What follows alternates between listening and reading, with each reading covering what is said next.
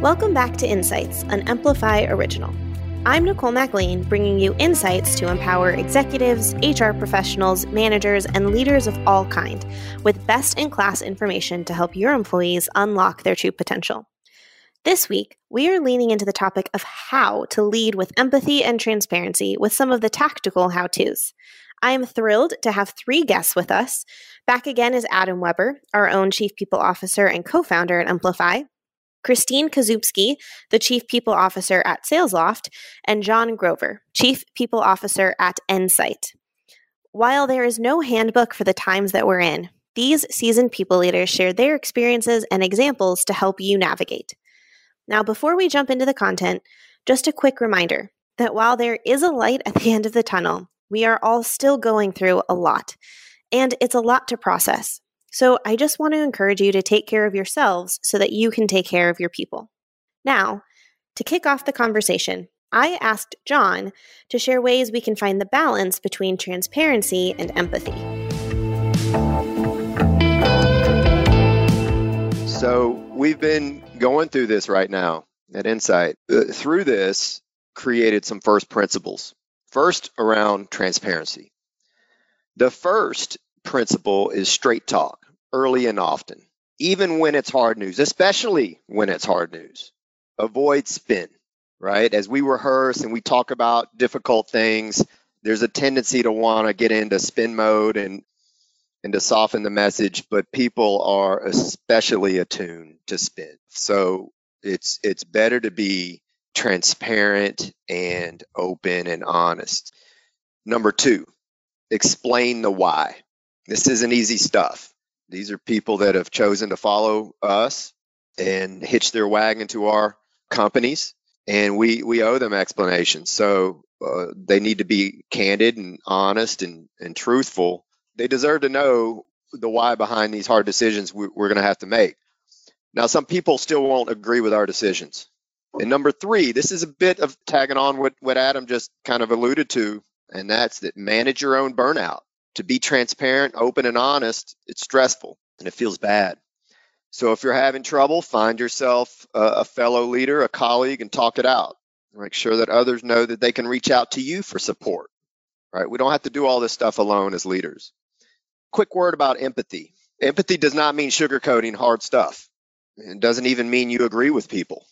All right. Empathy is simply understanding the emotional state of another person and communicating that you understand their emotional state. And this is where active listening, playing stuff back to people, this is where this comes in. The mistake I see a lot of people making when we're trying to be empathetic is that they try to mix in their own stories to achieve some common ground. They say things like, I've had a lot of sleepless nights over this stuff. It's been really hard for us. Just some first principles around transparency and empathy. There's no easy answers. Yeah, Adam, Christine, is there anything that you guys would add to that? to build off of that is is that another way to think about it is that if you don't tell the truth people will make up their own truth. Right. and in this time people look to us as the north star. Um, some others have compared it to the flight attendant. So if you're not disturbed by the turbulence then you know, there's nothing else to be concerned about during the flight. We need to be transparent and honest about um, this path that we're on. There is no handbook for this in particular for hr professionals as we navigate this every day and we have to make sure that uh, we are speaking the truth um, to the best of our ability. Transitioning a little bit to if someone actually contracts this or if someone their family contracts this, um, or even just the, the anxiety around this global pandemic. Um, Christine, could you maybe share how you guys are supporting employees and their families so, when we think about this situation, there is so much that is unknown, and unknown equates to fear. And so, we have to navigate that situation not just for our employees and their families, but then for our organization as a whole.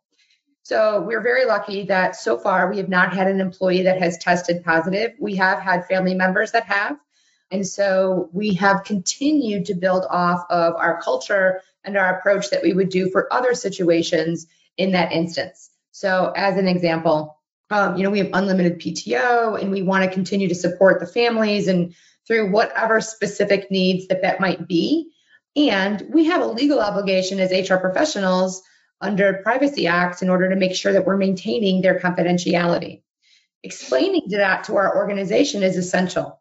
Because of that fear that we talked about initially, we need to understand, and as John mentioned about explaining the why, we have to explain the why around we do not disclose names, we don't disclose, you know, what department they're in, and, and those type of situations. We will communicate the exposure risk, but we will not communicate the who. And I think that that's also very important for our organizations to understand why we do it that way. And then, of course, now that we have the family first initiatives and everything else that goes along with that, and there's new regulations that are literally seem to be coming out all the time, we have that legal obligation as professionals in order to make sure that we are uh, staying on top of what that is uh, so that, that we can best support not just our individuals and our employees, but also our organizations as strategic business partners. So I know the Families First Act and a lot of uh, legislation has been coming out recently. But um, I know Emplify has an unlimited PTO policy. It sounds like SalesLoft does as well. Do you have any recommendations for companies that maybe don't have an unlimited sick day, PTO, whatever you would call it, how to maybe think about what that policy is and how to lead empathetically while still, you know, making sure that the business is getting run effectively? And Adam and John, if you have any thoughts on that as well. I would lead with again, on these these are unprecedented times. This is a situation that um, is global. It is affecting such a large percentage of the population. And I do not feel that um, if you if a company has the ability to not have to apply their everyday business practices and can make exceptions, that this is the time to do it. Uh, we need to absolutely think about this situation differently than anything that we have faced before. I do just think being flexible right now is key. And business it's not business as usual. We we've created a document that is like our source of truth where we are constantly updating whether it's the legislative or latest information on COVID, where it is kind of our single source of truth. And so in different environments, something like that might work where your employees have a place to reference as things seem to be changing. Like every, you know, that document gets updated about every 48 hours probably right now.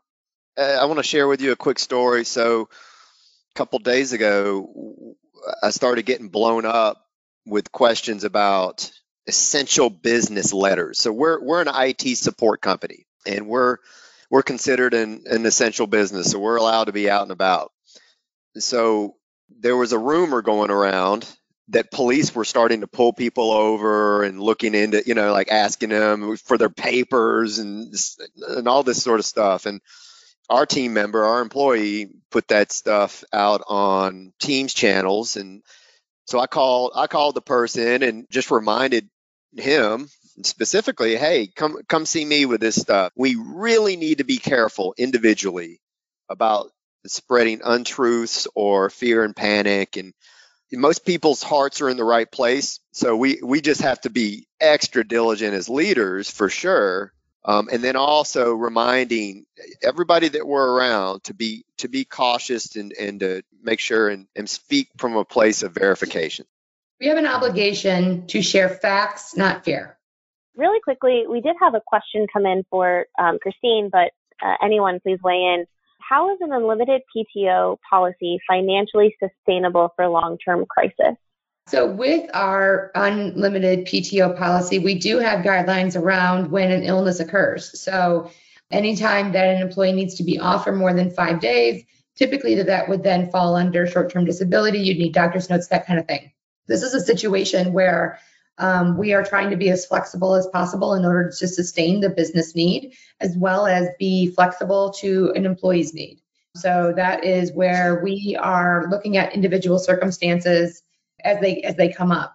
Again, we have not had a direct employee that has had taken ill, but we did provide flexibility for individuals that had family members. And again, you have to remember if a family member or loved one is in the hospital, that person is in quarantine. So the, the emotional toll that it takes on an individual that cannot be there to support their loved one is real. And so that's just another one of these idiosyncrasies and these components about this this particular situation that we need to take into account. Speaking of flexibility, want to transition to how to support parents that are now working remote.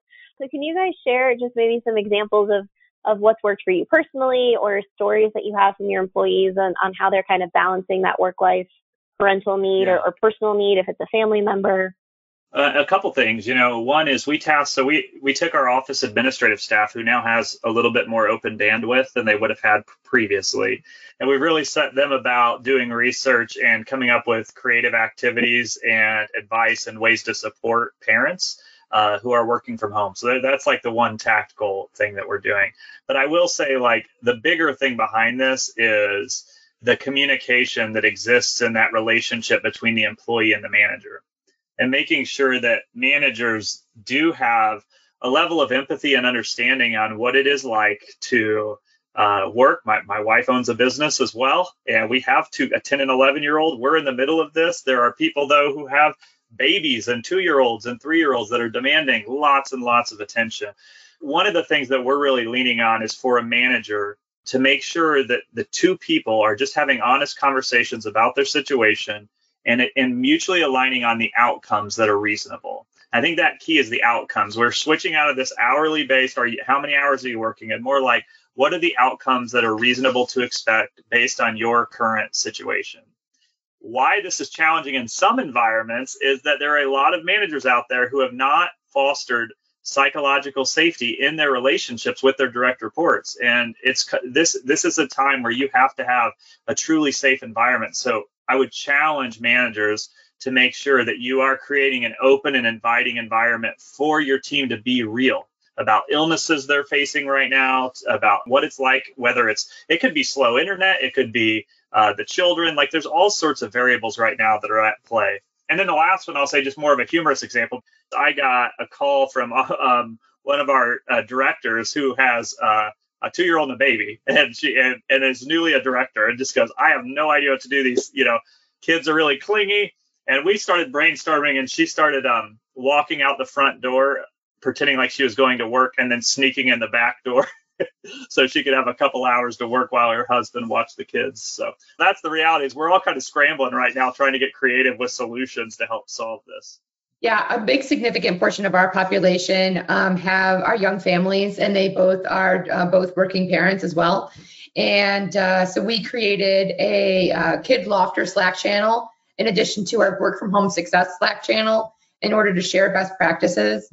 Um, we are trying to really get creative. Um, there's virtual babysitters that are now available online, and we are sharing talents of our lofters. So if a lofter wants to run, do a music session with other lofters kids, or do an art session and then film that and then send that out, providing additional resources for our work from home families. Um, we're trying to do that. All that to be said is I'm just going to support Adam's comment about flexibility is key. This is absolutely not business as usual. A lot of my uh, dual working families are like splitting morning and afternoon. Some are getting on super early, some are working late you, you just have to be flexible and understanding kids going to walk through a webinar. I mean it's just it's going to happen. And uh, at the end of the day understanding that um, we have this luxury that not all companies do and that we have this luxury about being able to work remotely. And um, just taking that as a silver lining and some solace in that is a benefit. John another question for you. You mentioned that your company was already moving forward with layoffs. Did you have other options that you were considering so this was the absolute minimum. This is this is this is a minimum kind of situation. But yeah, we're considering what's called furloughs in the state of California. We can bring people down to as as much cut their cut their hours as much as like 60%. In the state of California, will step up with unemployment insurance benefits for them. Obviously, there's a lot of federal assistance right now for people that are fully unemployed but it's not something you want to do lightly because everybody can attest to this is rehiring retraining people you don't want to just be doing layoffs in a knee-jerk fashion. So with us we're going to be eliminating some positions. This is a last resort thing. Two more questions before we move on. What advice do you have for companies that don't have the luxury of working from home both from physical safety and uh, physiological safety and then both if you can kind of talk about that from an executive leadership position and then how to talk to your managers about leading that on the front line. So if you find yourself in a position where you cannot work remotely, I think that it's two things that are very essential in this situation. Number one is, is that you have to be transparent about your needs as an individual and communicate that with your manager. Um, and then you have to understand that the manager is working their best in order to work with you in order to make sure that we get the business taken care of. So there are things that can still be done. Uh, PPE, social distancing, uh, a dispersed workforce, separating via time, via location. All of these things can come into play when you still have to be physically on the job and still take into account making sure that you are protecting yourself and protecting others. And John, it sounds like you guys are deemed essential. So you guys might be actually dealing with that a little bit more directly. We are, although we're we're knowledge workers, so we're able to and we set up remote access and support a lot of this stuff for our clients. So we're able to do a ton remotely. Now, we have to go out on client site, and client site basically right now means going to people's homes, and we have to do what's needed. So we've got a list of best practices, and, and there's tons of stuff available on that on on how to stay safe in these times and, and keep your hands clean and, and be careful about what you're doing and trying to minimize whatever social contact we can have where possible.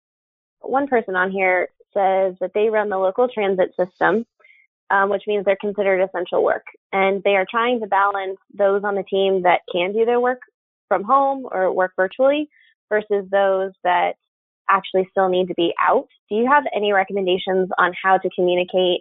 Basically, asking some to go home and be safe, and others that still need to go out and put themselves at risk um, in the world. We're doing this, and it's not easy. We don't value one person's safety more than another. So what I can say is we're we're having individual conversations. It also informs our recruiting process. When we recruit somebody for field service work, we want to make sure that they're up for the emergencies and the crises. And the, some people are not.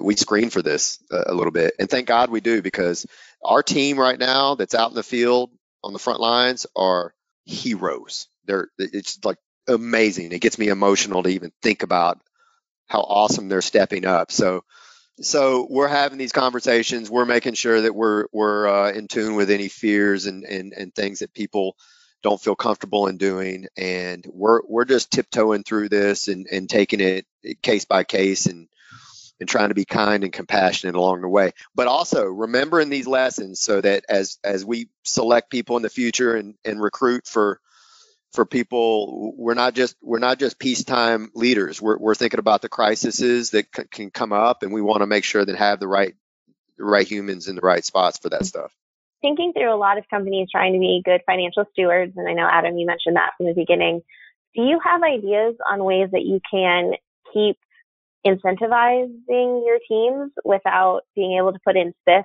or some sort of monetary incentive whether it's a happy hour or stuff like that, that you can kind of still keep people interested? Yeah, I'm going to be really transparent in the fact that um, we are financial stewards of the business. And in particular, in our roles as people leaders, that's really hard sometimes in order to make the hard call. But my main obligation is to make sure that every lofter that I can keeps a paycheck.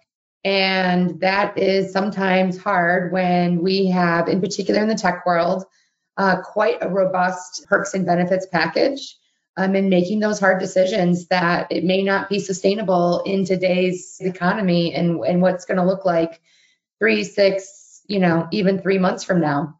So I think that it's just our responsibility to make those hard decisions. And again, going back to what John and Adam have both said, which is about communicating the why. I don't ever want to say that I just want to have somebody to be incentivized because they get to work at SalesLoft. I want you to want to stay because of the work we do, the commitment that we have to our customers, and that we know that we're making a difference in their lives. And you get to work with amazing people, and that there is just this sustainable, great culture. And so mm-hmm. it's that kind of stuff that, like, that is what our role is as people leaders and to, to make, we our obligation is to, to navigate our organization through these tough times and these tough decisions but i don't know i'm open to other feedback uh, but that's how i view it two weeks ago we announced to the company we were we were freezing all discretionary spend to try to save as much money so yes all those great perks that people think of when you work at a tech company but to me this moment is about is is your purpose truly activated and the reality is even prior to this that the number one reason people worked at companies was not for comp and benefits. Uh, that is a date. That is like what they're looking for is authenticity of leadership and a purpose that's worth fighting for. And this is really the time to lean into that purpose. Like we and finding what is that noble thing that makes what you do worth doing every day, and then reminding people. Now you have, you know, as a leader, it's your job to do the work to help them know how their job ties to that purpose right now in this season. John, any closing thoughts on that? Just exactly what you're saying. Your your mission, your why. When you have a good enough reason why, you can do anything. Um, I feel like this is really showcasing the importance of having a strategic HR leader at the table, helping to guide both your people and your business's strategy. And this is, I think, kind of shining a light to why that's so needed, that hopefully will allow strategic people leaders to continue to have that seat in the future. So, how has this unprecedented crisis made you a better leader? I can start. I want to talk about overwhelmed. I feel overwhelmed. And I go back and forth. And when I feel overwhelmed, it usually comes from looking at all of the impact. I'm, I'm looking at too much internet news. I'm thinking about all the jobs lost and the unemployment, and it's too much. So what I've come refocused with, and I and I knew these lessons, but I kind of feel like I forgot them. But what I'm doing right now is I'm getting really micro focused. I'm focusing on today, the immediate future, maybe the next five minutes, y'all. I'm getting micro. I'm getting really specific and deliberate and i'm it's it's what my dad used to say we're going to chop wood and carry water. We're not going to worry about the world's problems right now. We're going to keep moving forward and we're going to think about making it to the next milestone and we're going to celebrate each other's performance metrics on the micro and we're going to let the future and some of this long-term stuff play out because we don't understand it. We don't control it. We never did by the way right? It's kind of a myth. So that's one thing that i'm i'm really focusing on. When i feel overwhelmed i'm getting small. I'm getting tiny and i'm getting specific to the next five minutes the next hour the next day. I'd lean in and to say um, I totally second the uh, the word of overwhelmed um, and the pressure that I think that we feel as leaders uh, to steer our organizations, our people, our other leaders um, in making the right decisions. It can be very, very heavy and a lot. I partner that with gratitude in the fact that the decisions that I make and the communications that I share impact families, impact individuals. The organization is the ones that is being talked around the dinner tables as you're all sitting there because you probably weren't able to sit there four weeks ago. And it's our companies and our leaders that have this opportunity to really make not just organizational impact, but personal impact. Um, and I'm I'm really leaning on that gratitude for that opportunity. I would say, as a leader, I've I've recognized the value of intentionality. I don't want to pretend like this hasn't been a dramatic life shift and that what's being expected of me is more than what's ever been expected of me in my entire career. I've never been through anything like this. So I'm taking my mornings and I'm, I'm, protecting them with everything I have. Uh, I'm giving myself the space and freedom to make sure that I'm centered and grounded and that I connect myself outside of this present moment, which is probably the most important thing I do every day, whether it's through gratitude or reading poetry or journaling or reading something that's old, something that's true, bigger than this very moment, because this very moment will come and go. But if we get so caught up just in this moment, we lose that ability to make decisions bigger than this. And so I think that I think I just am realizing that doesn't happen by accident. There's no there's no secret answer. No one else is holding some secret answer. It's if I take time and space for myself, I can confidently make the very best decisions and live with those decisions right now. I love that. Adam, John, Christine, thank you, all three of you, for being here and sharing your insights. I think there was some excellent ideas and advice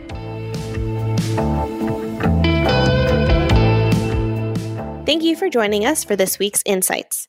Don't forget to subscribe so you never miss an episode. And in the meantime, if you have questions or topics that you'd like to see us cover, please go to emplify.com slash questions.